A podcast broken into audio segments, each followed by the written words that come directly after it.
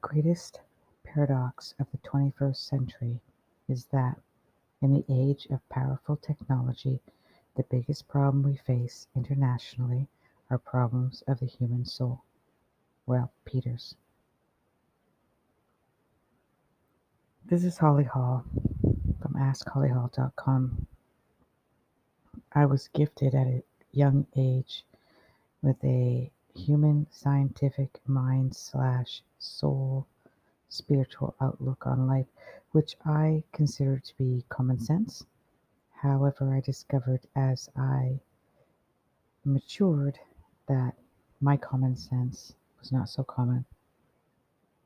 It was divine connection to source. I discovered astrology in my early 20s, and that opened up a Pandora's box, uh, boxes of a modality, several modalities that I tap into when I coach and read the souls of my clients. I'll tell you why I have a problem with this saying. We face internationally our problems of the human soul. The human soul, that's the part that I'm challenged with because there's the human and the soul. You're going to be surprised at my take on the human soul. If you want to take a look at the research of Bruce Lipton, you will know that recently in the last five years, there's been extensive MRI research on the neural pathways and that the information in how we navigate our lives is not from within. It is a connection to what's outside of us. And that's where the soul is. The soul is not in our bodies, the soul is not in our center the soul is outside of us and we transmit it through our portals, which I have well versed in the second part of my book, 101 Answers from the Universe, on Amazon. And the science is backed by neurobiologist uh, Bruce Lipton. In this unprecedented times, we are forgetting about soulness outside of the human construct. We are challenged with our mortality that we could suffer, we could die, we could, or think we have control over that destiny.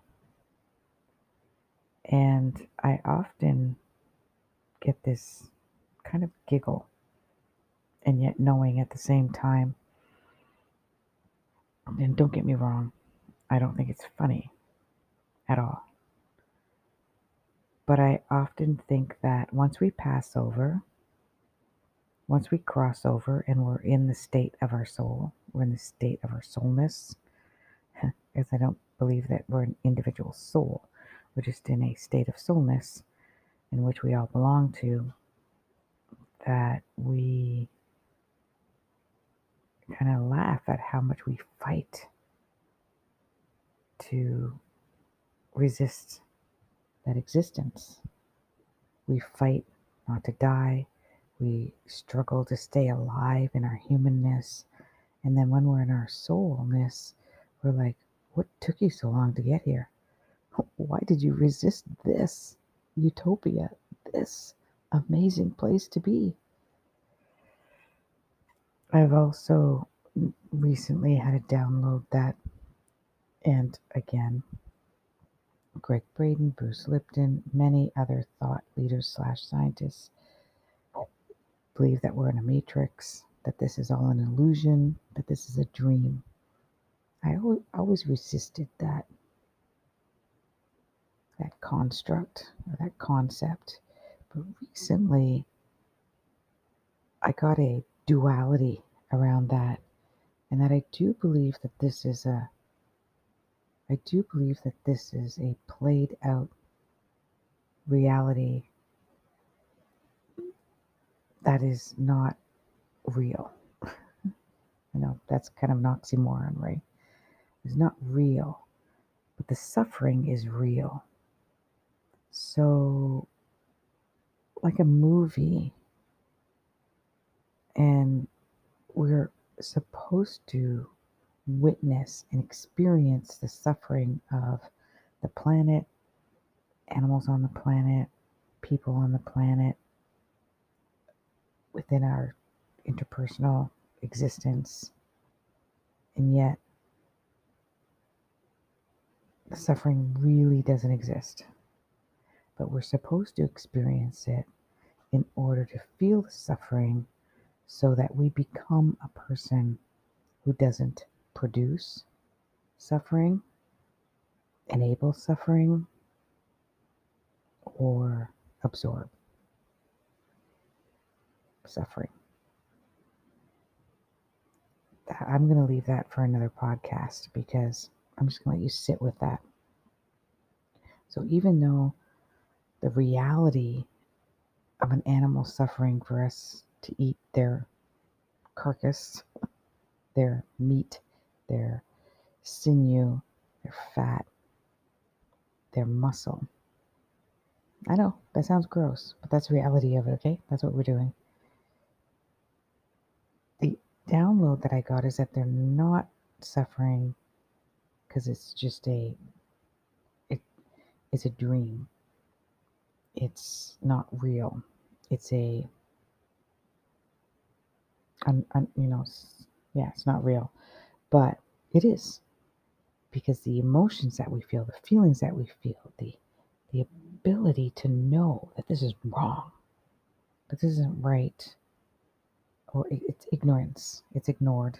Ignorance is bliss, as a friend has told me many times, is real.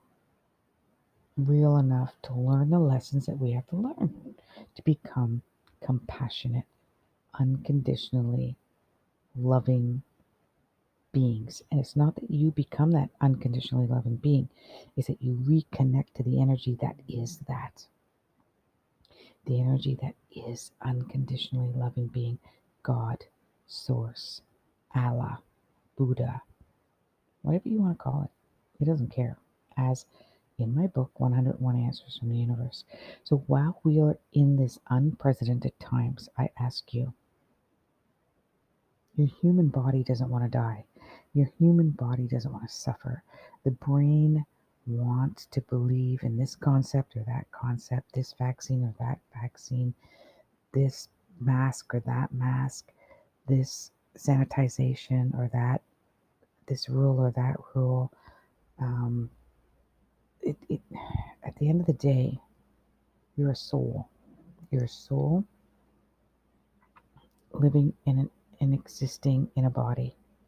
Immortality is a negation of death we do not usually speak about inatality, about having not yet been born. Yet this is something we would have to regard as the other aspect of the human soul. We are just as unborn as we are immortal. Rudolf Steiner. You might want to back that up and read it again. We are the unborn the born, and then the dead, which is actually the unborn again.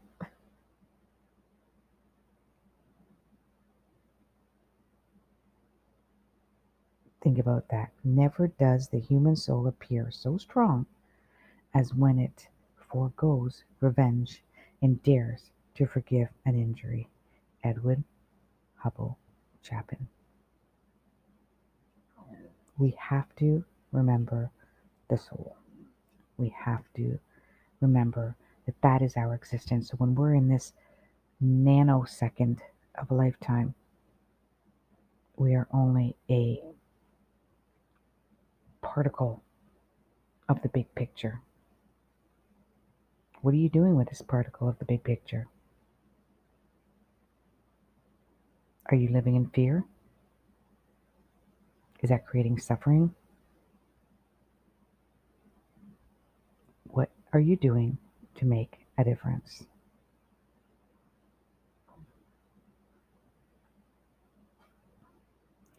Not in achievement, but in endurance of the human soul does it show its divine grandeur and its alliance with the infinite.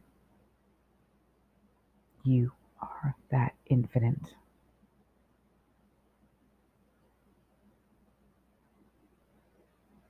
Namaste.